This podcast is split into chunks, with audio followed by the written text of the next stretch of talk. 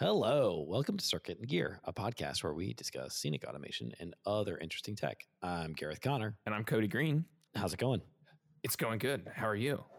Up to pretty well. I mean, I can't see you this time, which is weird for the podcastings, but um, that is true. This will be the first of mine of remote uh, podcasting. Yeah, yeah, yeah. And it is it is weird, but we're in a weird time. We're recording on March 20th, so we're like one week into the hardcore coronavirus era um, for the U.S. at this point. Yeah, it's really it's really ramping up around here, especially in New York City, where we are now like officially as of today going to go onto a uh, shelter in place style. Well, not those words, essentially. Right. I saw that your governor specifically was like, not those words. It's like, but but those But things. that. I think. Yeah. right. Exactly. And Cal- California has just gone under that last night. As of last night, their shelter in place, the whole state, and uh, Rhode Island, little Rhode Island. Luckily, we're we're not quite there, um, and hopefully, we'll avoid it. We're much smaller and have much much fewer concerns than you guys uh, in the big cities with lots of travelers and everything else, and just we're we're not as densely populated. But uh, we've been um, just like the restaurants and stuff are all closed, and um, the governor has asked that all non-essential, if anyone who can do their work from home, please do your work from home. And so everybody is shipped out of the shop except for a handful of us that are still here making stuff. Uh, not that I'm making stuff, but I'm, I'm here to help. I'm here to help the people that are making stuff. right. Uh, but yeah, it's crazy. yeah, it's pretty. It's uh, it's interesting and exciting times. But uh, yeah, so I mean, for me, Yeah. for my day to day, is somewhat similar. The right. You're like remote life right." has been my life. yes, for for a couple of years now, right? yeah, for a couple of years at least. So my day to day looks pretty similar, but uh, there's more faces on the Hangout uh, during our meetings for remote people. So Right. Right. Yep. Lots more of that. Well, anyway, I hope. Uh, I mean, by the time this comes out, hopefully everything's uh, we've all come through it on the other side well. But I certainly hope everybody who's listening uh, came through happy and healthy by the end of it. It's a it's a weird time. So, what's our first topic? I think we were we were gonna dig back into a, an oldie that I think we've touched on a couple times, but haven't gone into depth, which has been the Marriott Hydraulics. Oh, that old chestnut. That Yeah. old chestnut, which you were much more involved both uh, Mm. on site and in the shop than I was. So I, I'm not super. Uh, I'll be learning things just along with our audience. I think. yeah, yeah, yeah, yeah. No, yeah, that goes back a ways, but uh, yeah, there's some good. There's a, there's a fair amount of stories in there. Right, right. So for the hydraulics for that, what what was it that we were doing for them? Yeah, so they had um, 11 lifts. So a combination of two foot by four foot lifts and four foot square lifts, all with like eh, kind of roughly 36 inches worth of travel in that neighborhood. Um, the theater itself is in the round. Um, so they don't have a lot of opportunity to do a lot of um, large dimensional scenery. So they end up using the stage floor a lot to help set the scenes. And so they Mm. often they'll often kind of cover the floor with these hydraulic lifts, and then they can uh, program them to go to different heights and so on to really sculpt the the stage.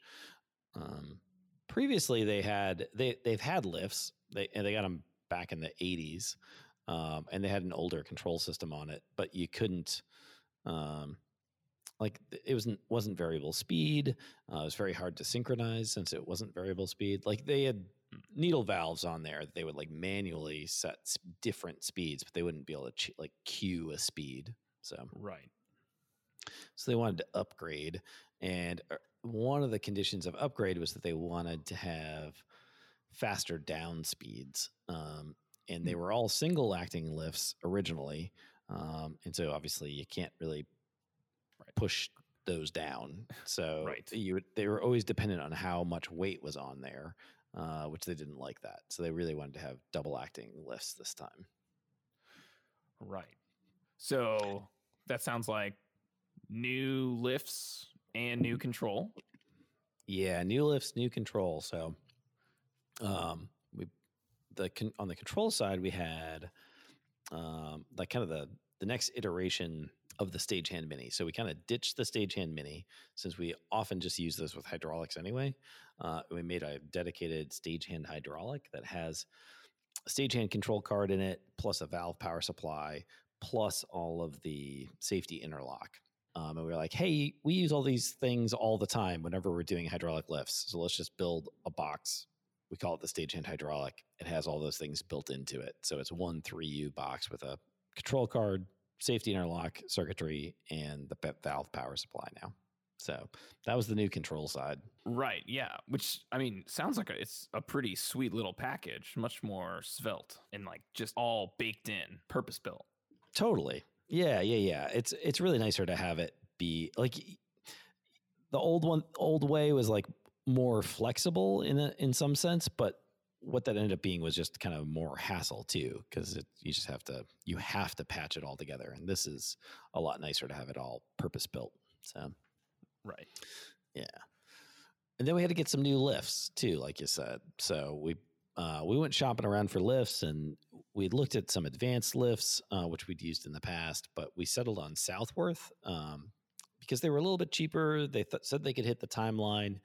Um, and then we also liked the fact that they used larger bore cylinders, which require less pressure for the same lifting capacity. Um, so it sounded like a good idea. Um, yeah. And, and so it we, was right, slam dunk. Yeah, and so everything just worked out, which was great. So end of story. No story there. Yeah. no, that, that, it was kind of a train wreck. Uh, the first real big problem was that they were they were late on delivery, which is no big surprise, especially when working with hydraulic stuff. Um, but they were late, and then the day they were supposed to be arriving at our shop, we got an email, not even a phone call, an email saying, "Oh, these are going to be even later because we just noticed we built them all we built them all single acting instead of double acting." like, whoo. like you you just noticed? Just oh, I mean, I'm I guess I'm glad that you noticed instead of having you know uh, them show up.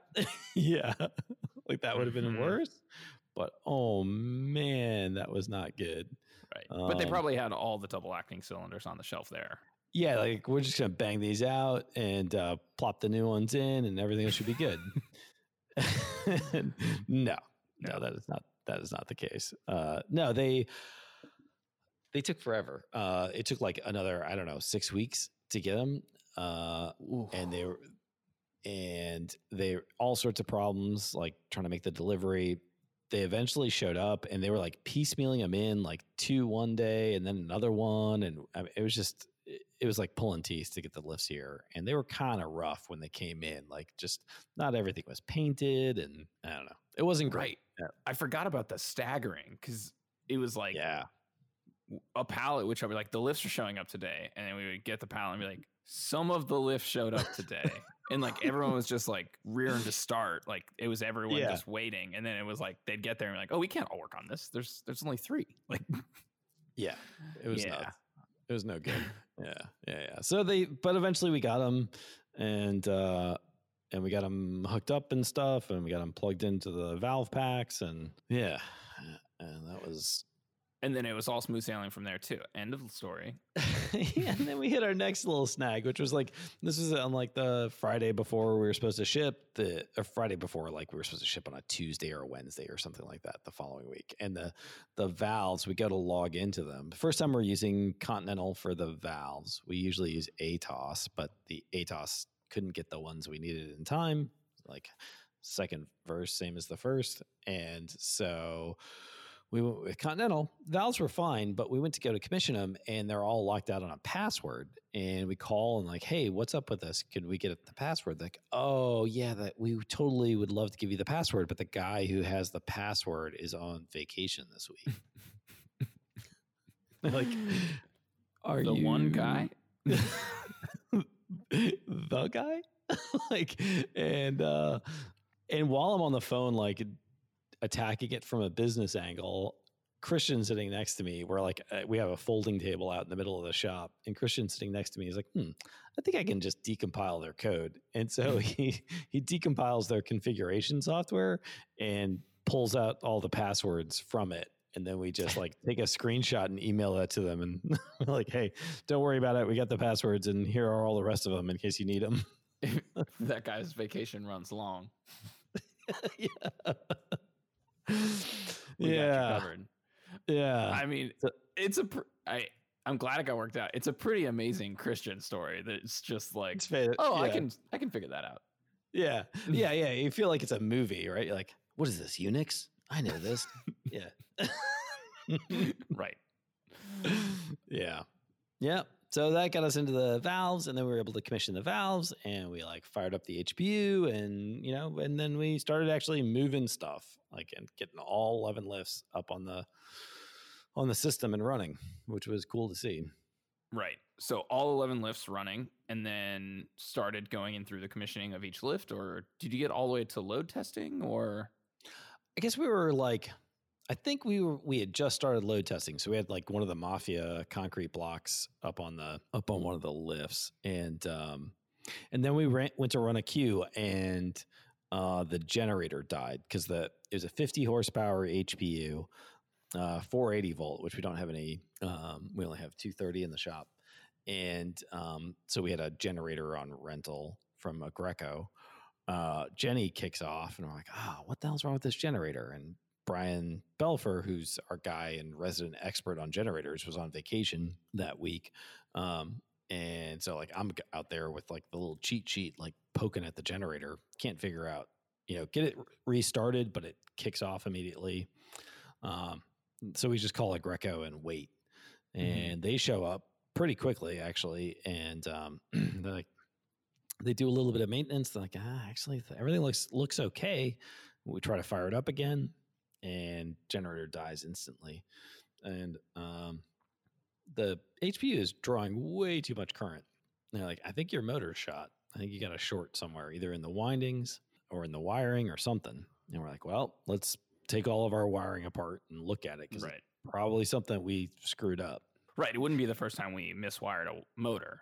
No, or like did a crappy job on the connector or something. And, you know, it's like, I mean, we try to do nice work, but, you know, we certainly get in our own way sometimes. Um, Right. But that did not seem to be the problem. that was not the problem. No. So then we like open up the pecker head on the 50 horsepower motor and it's all smoked. And Mm. they, when they had terminated it at the factory, like a couple of strands had poked out of the installation and were now shorting out uh, on the pecker head. So, Oof. So that motor was toast. that was done. No coming back from that. that was not coming back.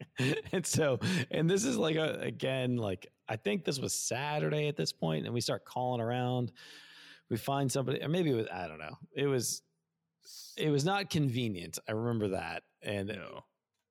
we did end up finding somebody in Connecticut that had a 50 horsepower motor on the shelf, uh, same frame size and stuff. And you and Mike, I think, picked it up actually for us. Yeah, we happened to be heading up to the shop for some other project. I don't remember what now, but we swung by in Connecticut and grabbed it. Grabbed Uh, it. Yeah, which was which was cool. It was they had it readily available, and they um we like got up real early and we're like you know banging on their door as they were starting up for the day. Do you have our Yeah. motor? yeah. So we- got and we'd borrowed an HPU from Adrian next door um, in the interim and like swapped all the plumbing over to a different HPU, a smaller HPU, but then we we only needed to test like one load test one at a time. So yeah, we did that and then you guys brought the new motor up and then we got the motor swapped out on the pump and then like miraculously got all of it like commissioned, tested, palletized on a truck, and made our delivery out to Chicago. So that was good. That was That good. was good. Got him out there. Yeah. And then it was just right off the dock, straight down, and you guys were jamming, right? so the whole time, this thing that weighed on me was that we had to get the HPU like down a flight of stairs in the uh, theater. The theater is located inside of a resort um, out in Chicago, Chicagoland, and uh, so it's like a you kind of like load in through the kitchen of the resort and then down a set of stairs into the mechanicals room, which is where the HPU is going to go. And the I always thought that like getting that HPU down the stairs was going to be the biggest hassle. It turned out to be fine. Like they had like a little beam and a trolley that didn't work out at all. Uh, but we ended up just sliding the HPU down the stairs with like a with a big come along behind it uh, to help to help it down the stairs. And so like brushed off my hands, was like, whew, well that wasn't so bad. And we like get Mhm. to work, we start plumbing the whole thing up and uh, get a call from the scene shop and like, hey, the lifts just showed up. I'm like, oh, cool, cool, cool. I'm gonna head over there and take a look at the lifts, just since uh, you know, so we get to see them beforehand because we were like installing in the in the basement a couple days before they were going to bring the lifts into the theater because there was another show on stage at the time. And uh, I head to the shop, and one of the carpenters meets me out in the parking lot, and he's like, "Hey, just brace yourself for what you're about to see." I'm like, "What? Why would you say that?" right. like, like I'm about to see it anyway. Like, oh man. the least helpful thing to do. Wait, So have you, now um, you been in there yet? Oof, it's a bloodbath. It's oh, that's a mess. Whew. Good luck, brother. Um, all of the uh, cap and cylinder mounts had broken off uh, in shipment, so every cylinder was just like flapping in the breeze on these lifts, and uh, it was it was really disheartening because it was like this was now we're, we're like one Friday later, right? So the the Friday beforehand was like when we were having all these other problems with the prop valves and the uh, motor blowing up and all that stuff, and now all these cylinders uh, all have all broken off. And the the problem basically was that just like in our haste, we didn't catch in the shop. But the way that Southworth had built the mounts, there were two problems. One, the mounts were shitty; like they were just really, really weak. It was just like some little crappy DOM tubing um, with a piece of shaft uh, through it. Mhm. But when the lift was fully collapsed, um, the cylinder was not fully retracted, Right. and so positioned right? Yeah, Yeah. yeah. And so if you kept driving down, you would just, I mean, the the, the cylinder is going to win against the mount. And Mhm. so when we had like collapsed all the lifts in the shop, we just like driven them down on manual like until they bottomed out. Well, they, until the frames had bottomed out, but clearly we weren't deadheading yet on the cylinders. So I'm sure some of them had broken during load testing because we we heard some like weird pops and stuff during load testing, but you'd only ever hear it once, and you're like, oh, I don't know, it just worked itself out, which is such Right. a which is one of those nice little lies you tell yourself in the heat of battle, right? And you're like, no, I, whatever, it only made the noise once. You're like, yeah, because it just wrecked itself, like it's now Right. broken. Um, Right. And then once it's down, like it's in its collapsed position, you're like, oh, it's good to go. It's Yeah, it's hard it- to catch if you're not right. looking actu- for it. Yeah, and then the way that that geometry worked out, like basically the cylinder, the the rear clevis, like would just kind of buck into a piece of the framing, and so as long as you're always in compression, you never notice it because it's just like kind of pushing itself into the frame. But if you pick them Oh. up, yeah, so if you as soon as you like pick the lid up independently of the cylinder, then it will Mm. Flop out like a little dead fish.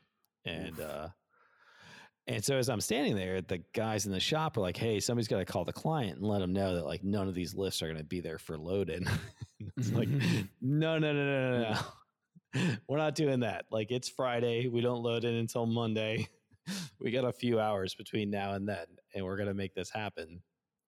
Right. And uh so like I pl- I asked them for like a spot where I could sit down with my laptop and do some drafting. I did a little drawing of a new cylinder mount and found a laser shop in Chicago that could help me out of a jam and they would laser up a bunch of like half inch steel mounts Oh, Um, nice.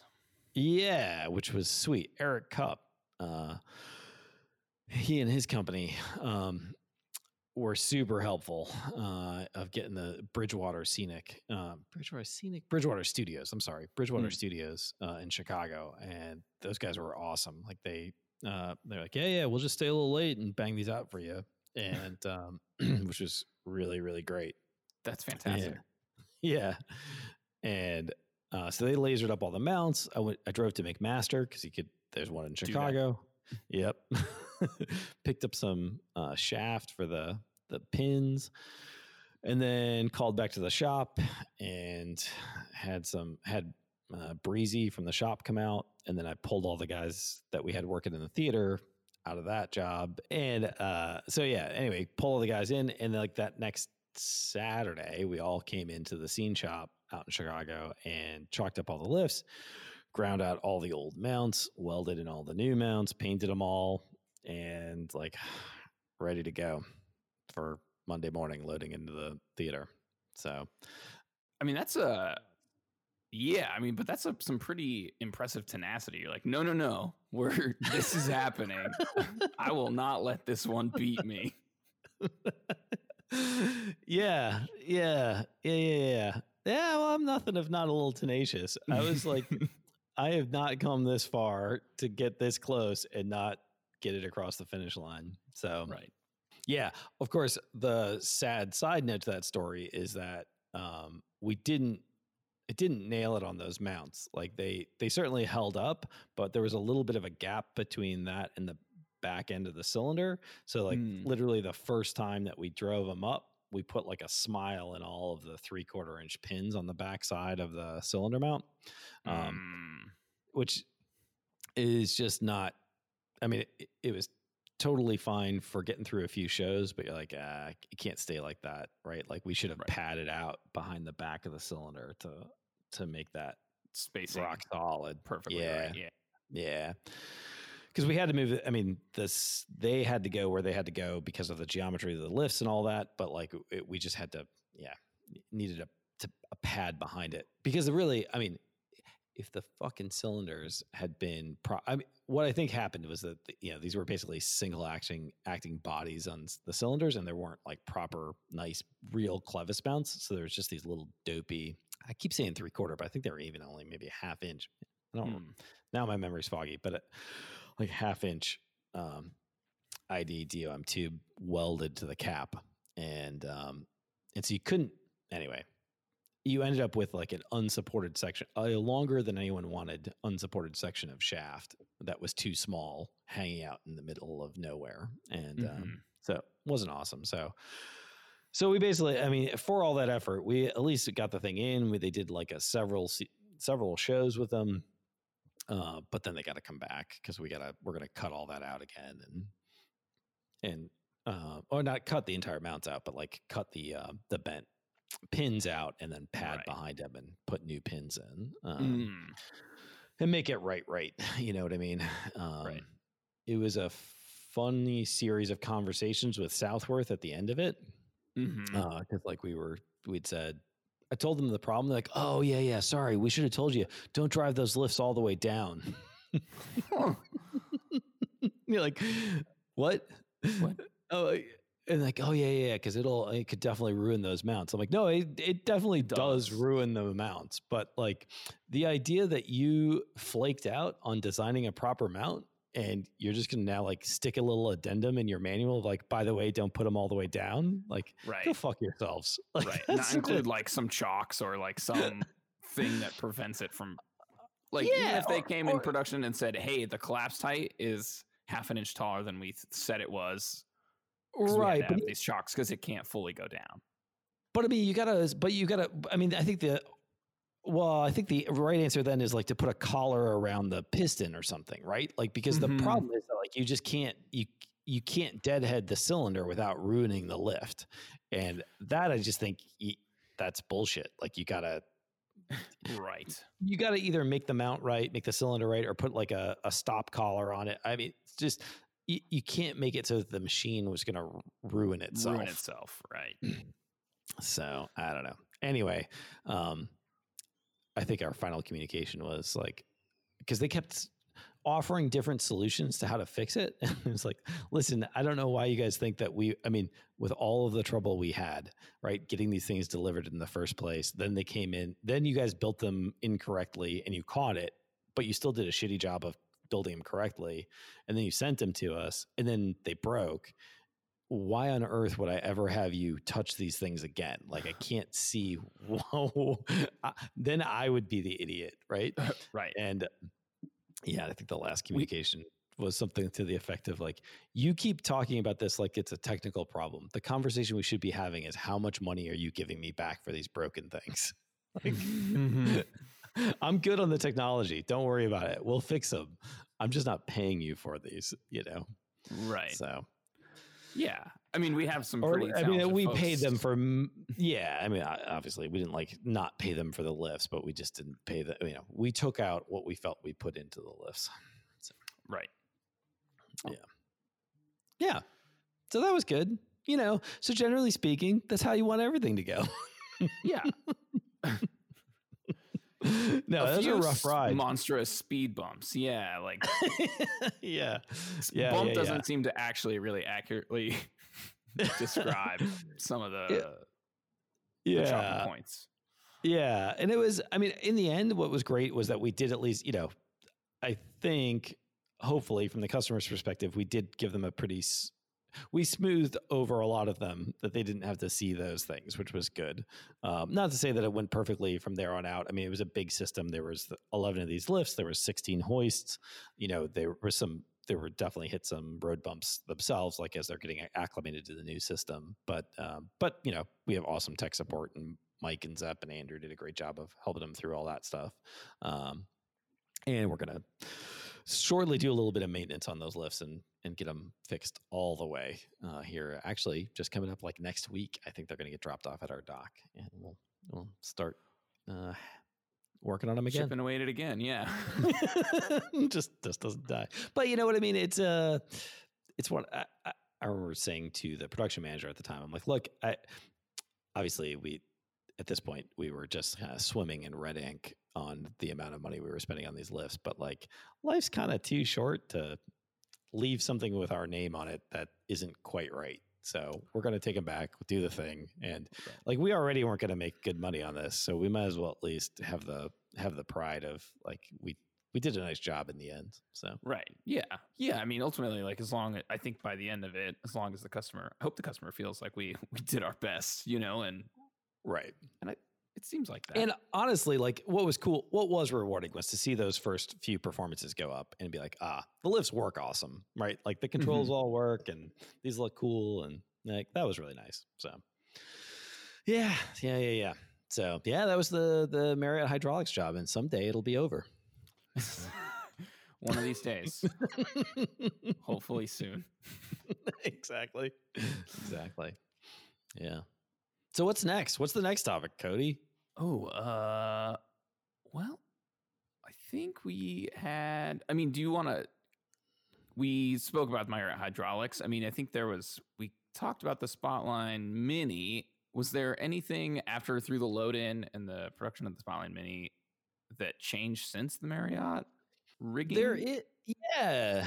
Yeah, yeah, that, that's a good thing to bring up. Yeah, so um, the Spotline Mini was certainly developed uh, as part of this Marriott project. Um, and this is the first time that we were doing um, we had a different take on how we were going to do the braking logic because we had you know load side and motor side brakes um, and in our stagehand pros we typically run a little plc program inside the a800 drive to handle the brake sequencing mm-hmm. uh, and we had a different tack to take this time one of the goals was to try to stick a um, stick an honest to God rated safety PLC inside the control box of the Spotline Minis and have it handle all of the brake sequencing. And so that it was we would always be watching the drum side encoder as well as the motor side encoder. And if it sees any loss of encoder signal on either side or an overspeed condition or speed deviation between the two, that it would handle the brake logic.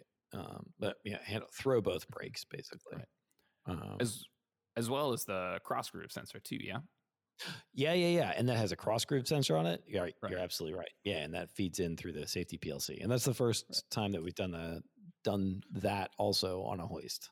Um, right, which is pretty pretty cool, exciting stuff. Uh, like bolstering. There's a lot of new features on a on a new hoist.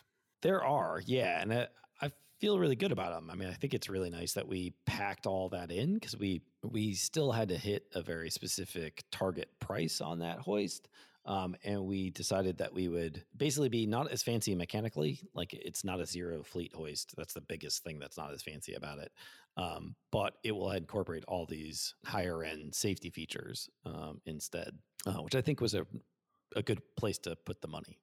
Right, which was nice. Yeah. But the fleet angle, of course, came up. right. yeah, because where these were installed, um, they really do have a pretty tight. They don't have a lot of room between the hoists and their first set of diverter pulleys. Um, and so, way back when, um, we talked about like doing zero fleet, but they didn't like the price tag of zero fleet. Um, and they're like, ah, we don't really have zero fleet. We don't really have fleet angle problems anyway. Um, mm-hmm.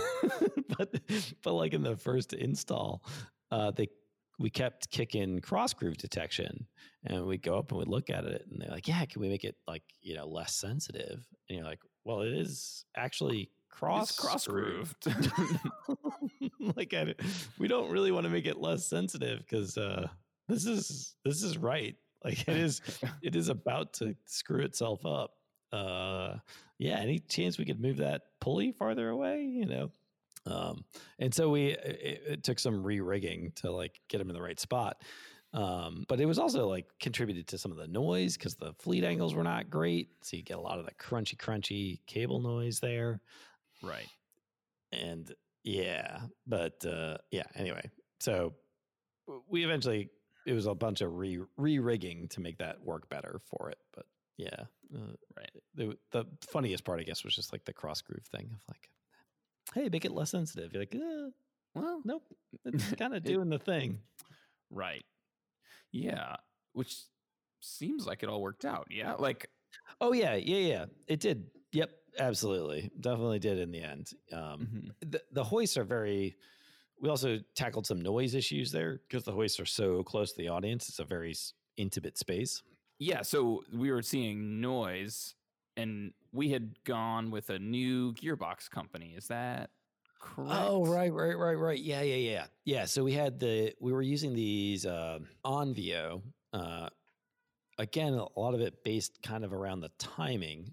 Um, Onvio and some of the price too, because Onvio I believe was a little cheaper than Neugart, who we usually use. Um, and so we had these Onvio gearboxes, and they are noticeably uh, louder. I mean, they're several, I don't know, six dB louder or something on, uh, in that range. Mm-hmm. Um, and heavier, right? Yeah, significantly heavier. Yeah, yeah. Yep. No, absolutely. Yeah. They are so, orange, so we give that to them. yeah, so they get style points. Yeah. Mm-hmm. Um, but that was enough to make us bite the bullet on the on the kind of Rev A version um, and back away from the Onvio and go go over to Neugart again mm-hmm. uh, with because it's a smaller, lighter, um, slightly more expensive, but also quieter gearbox. So yeah, right. Yeah. yeah. For the for those first ones, we they ended up just making some baffle boxes, which honestly, I think they were going to need anyway. Anyways, right? Yeah. yeah because it was yeah. slightly louder than our, some of our other machines, but not massively, right? Not massively, like one or two dB louder than, um, depending on which. I mean, it was slightly louder than like a um, the Spotline regular, which is direct drive, but then like compared to a push stick V2, um, which is a chain has a chain stage, it was similar in like basically splitting hairs. I mean, like sometimes it was a little bit louder, sometimes it was a little bit quieter, depending on, uh, you know, just the reading that we got off of the dB meter mm-hmm. between right. the two. Yeah. Yeah. And you guys were, when you were looking at fleet angle and stuff, I feel like we had briefly talked about if they had looked at using like any am steel instead. Did that ever come to fruition? It never did. Uh, we recommended it to them as a way to like Mhm. cut down on the chunkiness of the the noise because it the, the wire rip's not helping anything there. But um, no, they didn't didn't bite on that. The scene shop that's doing the rigging there. Right. Um, so I mean, there's always next time too. I mean, Right. I think part of it was like everyone was getting used to a new system, new stuff, whatever. Right. And so like th- they'll be with any luck, you know, these machines are going to be there for another 20 years, same as their old ones. I mean, the the thing that I'm really happy with out of that whole process was that we did replace all of these older hoists that had no no redundant brakes, no cross groove detection, no overspeed protection, like really uh, primitive in terms of their safety specifications, Mhm. um, with much safer equipment, which right. feels really good. Yeah, so- kind of throughout the whole theater, both in the grid and on the hydraulic side too. Yeah, so it's that's Yep. pretty awesome. Totally. And then you've been talking too about on the push stick. Uh, I'm sorry, not push stick on the Spotline Mini, like kicking around ideas of like of having an add-on like zero fleet sled. for it. Right. Yeah, yeah. It keeps it keeps kicking into my brain. You know, we have the for like the regular spotline, we have like the deck tensioner that we plop the spotline on top of it, and voila, you have a deck winch. Yeah. And I kind of wonder if we have we come up with a similar type device that turns you know sled that the spotline mini sits on um, that turns it to zero fleet. Uh, right. which could be pretty cool, I think. Definitely. Uh, you know, because we've got the kind of thinking we could use some cheeseboro, like half burgers, to some brackets that have our linear guides, maybe something in line with uh, some of the parts we use on like the revolver, uh, yeah. those small IGUS bearings. Um, and then, you know, either like narwhal spike at the end of the drive shaft with uh, Acme rod, or we could look at doing internal, kind of like we did on the Push Stick Zero. Or uh, yeah, it could be very cool um, as long as it's easy to do. I think the tricky bit is the phasing and gearing the sled to the drum. Are you when you said that, and you know, you and I have talked about this probably three times now, and it just hit me that I might have been misinterpreting it this whole time. But are you thinking that we would literally like bore into the main um, drum shaft and then just put in a narwhal spike onto that, like couple that on there somehow, and then have that direct drive onto like a stationary nut of the of the attachment? Or were you going to chain stage it or something? either like either stick a spike out the end and stick a sprocket or something off the end or we could go my first thought was straight acme rod out to end and then we got a big flange plate coming off the sled so Yeah. like sliding the thing in and then you don't have to worry about the belt stage or a chain stage or anything Ah, I'm totally down with that. yeah and yeah, then even no, no, I just had ah, I had not keyed into what you were. Yeah, yeah, yeah. I was thinking I get stuck on like that, but then we have like some sort of chain and belt thing that goes up to another thing, and just a lot of parts and. right But yeah, like a narwhal spike right out the end would be cool. yeah yeah so we could either go i, I kind of i mean a piece How would of you like? How would you stick that in there? Like like a square broach or some? I mean, like, what? Yeah, that's an interesting conundrum of like how we would actually Mhm. couple that onto the shaft. right Hmm. Yeah, I mean, because I really, I don't think because that shaft you designed the machine, it's like a one inch shaft through the drum. It's bigger. Ah, you say it like I designed the machine, like I should know it. Um, shit. I think it's uh, it's it's either a one inch. Or, I thought it was an inch and a quarter, but uh, maybe it's one inch. I don't. yeah, I Um, don't It has been a little while. yeah, but I mean, could be cool in uh, if we wanted to keep the size down, we could go with something similar to like what Harry just did with the Push Stick Zero. If we swapped the drive shaft out for like a for a hollow something. one. Mm, yeah, I don't know. I think it's the Mhm. diameter of that shaft is probably too small. As I was yeah, the yeah. purpose of that question. the other challenge then is you got to go to like keyless bushings on all the drums, like to attach. Like because you can't Mm. that, Can't key it. Yeah. can't key Yeah, it and that's have true. enough. Um, and then and then that drives the cost like up a lot. Right. Harry, a lot. Gets to play with large, high budget sorts That's of true. machines.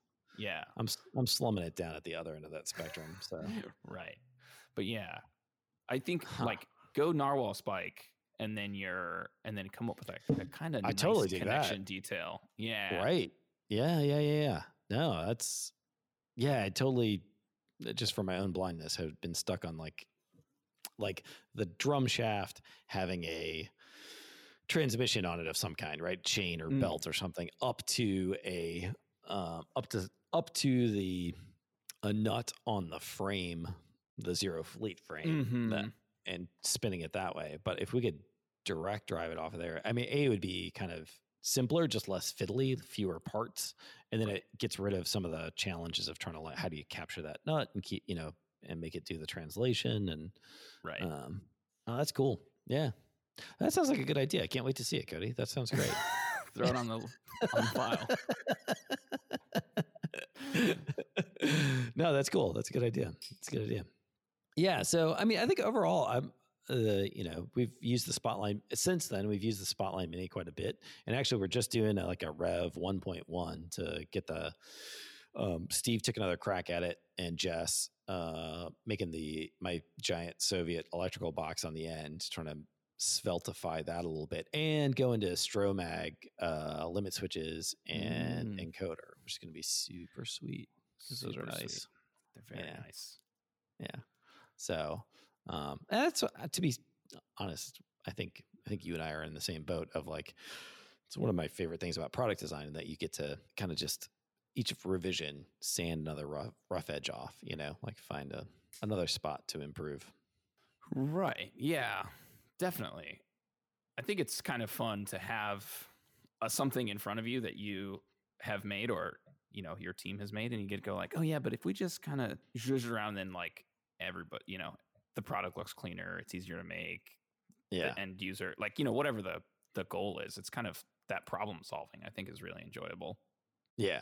Yeah. Yeah. I just like the not throwing, uh, not that I hate project work, although I kind of hate project work, but the, I love that part of product design where you're just iterating. Like you're not throwing, you're not starting from scratch each time. I Mm-hmm. prefer that where you're kind of building on the last one. right Yeah. So the last thing we should talk about, um, unless you had more about the Spotline Mini, but I feel I got Yeah. that's all I was going to say about if it. If I yeah if i get to it to design it i'm sure i'll have more to say yeah. yeah Yeah, yeah, yeah. We'll touch on that next week. Um, the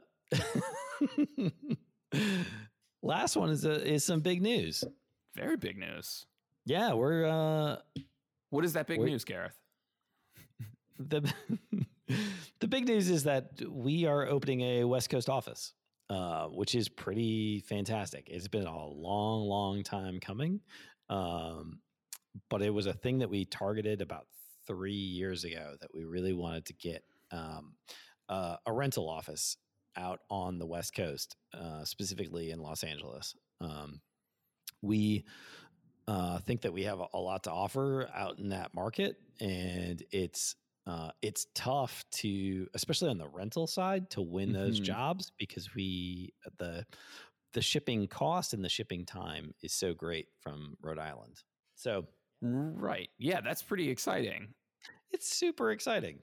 because Yeah. the West Coast, it's it's a different it's a different beast out there, right? You know, there's a lot of TV and movies and events, concerts, all kind of all happening over there. Right. Totally. Totally. And so many of the times we, you know, Pete is um, our head of business development and he lives out there and he'll take a meeting out there. Um, and people are like, oh, that's so great that you're out here. He's like, yeah, yeah, I'm out here. I'm out here. And they're like, great. So can I, can I come by and like pick up some hoists? He's like, oh, I mean, I'm out I- here. right. Um, so yeah, it's pretty exciting. So we're going to be in Los Angeles. Um, we have just signed the lease paperwork. Uh, the and our fantastic new rental manager um, has been hired. Her first day is uh, Monday. Monday. Monday, March twenty third. So it'll be months ago by the time you hear this recording. But so, uh, yeah, she's she's starting up. That's exciting. And who is the new rental manager? Yeah, Cody, who is the new rental manager? uh, the new rental manager is Bridget Katzenik, uh, who is Yeah. a, a fantastic person, great human. Uh, Yes. We previously worked together at Hudson Scenic. yeah. uh, and her and her husband Isaac just happened to have moved out to L.A. Uh, yeah. Like I was- crazy good timing. fantastic timing. I texted her and was like, "Hey, this is a weird question. I don't know. Are you at all interested in like working at Creative Conners, like running our West Coast office?" And yeah. got like several texts very sh- in short succession right afterwards. Like, what? Yeah. Wait. What? Yeah. Definitely. It like, yeah, it was so great. Like couldn't have been better timing. It was the the funny thing that I was ribbing you about there is that Cody knew that she was leaving. I mean, she was leaving a Hudson of her own accord because, like you said, that she, she and her husband are, were moving out west. Um, and we'd been on a hunt for a rental manager for the West Coast office. And I think it was Mike who finally poked me about it. He's like, Hey, I think uh, Bridget's available. It's like, Hey, Cody, is Bridget maybe? He's like, Oh, shit. Yeah, that's not a bad idea. yeah. I think, yeah, I had floated it Mike's way before we were definitely doing the Okay. LA office. And then I Gotcha. just, you know, can't, he was like, Did you ever reach out? And I was like, I'm a, I'm a bad friend. I did not. Uh, so, Bridget, Yeah. I'm sorry if you hear this. Uh, we got you there, though. yeah, we totally got her there. So that, which is great. Uh, and we're, she seems super great. Everyone that I, I haven't had much chance to work with her yet, but the few conversations I have, she's obviously awesome. And she has a- an incredible, um, I mean, incredible recommendations. Uh, I mean, I know you worked with her and uh, Harry worked with her. Um, she was a student of Jack's uh, at School of the Arts way back when. Mm-hmm. Um, and then she's been killing it at Hudson for about five years. So um, she has tremendous experience, and I couldn't be happier that she's uh, decided to to work with us and build the LA office. Um, so the so for folks who are listening who are like, "Oh, that's awesome! Are you guys going to start building stuff out in LA?" Uh, no, not yet. That's not the idea. We're not. All of our um, production work is still going to be built in Rhode Island, um, but the idea is to send um, initially roughly half of our rental inventory out to the West Coast, um, so that we can reduce uh, shipping costs and shipping time out to certainly the Los Angeles area, but anywhere you know, uh, kind of from middle of the country westward. Um, you know, it's not uncommon for us to get a call from Seattle and say, "Hey, can we pick up four more chain hoists?" Uh, and we're like, "Sure, you'll have them in eight days, and it'll cost you know two thousand bucks to get them out there." Um, so for all those kinds of calls too, this should be much better. Um, so yeah, we're really excited for it. So it's going to be great. And then we, you know, everyone can take turns like going out and helping out the West Coast office, especially in wintertime. I imagine we'll get a lot more volunteers. I, yeah, I for one, I will volunteer as tribute. I will take one for the that team. particular bullet. Yeah, go out west where it's warm and not snowing. Please. Yeah. yeah, so that's that's gonna be it's gonna be great, and uh, it it'll be I'm sure. Uh, I mean, the timing couldn't be weirder with all that's going on in uh, health wise with the coronavirus at the moment. But um, in some ways, I- that's going to work out fine for us because it'll give us a chance to really get our all our ducks in a row and get the systems worked out um, and all that good stuff um, with plenty of time before the the summer rush. So that should be good. Right. Yeah, Anything else? I don't think so. That's pretty good. I think we're about an hour in, and Yeah. I think we we got some some other things to talk about with the Spotline Practical, but I think we should save that maybe for the next time. definitely. Awesome. Well, thanks, man. I really appreciate you taking time on a Friday evening to uh, sit down and record yet another podcast. That's great. Oh, no problem. Enjoy doing it. And thanks to you, the listeners. If you've got any suggestions or things you'd like us to talk about, please send us an email to podcast at creativeconners.com. And we look forward to seeing you guys soon, as soon as uh, we can all go outside again. Take care.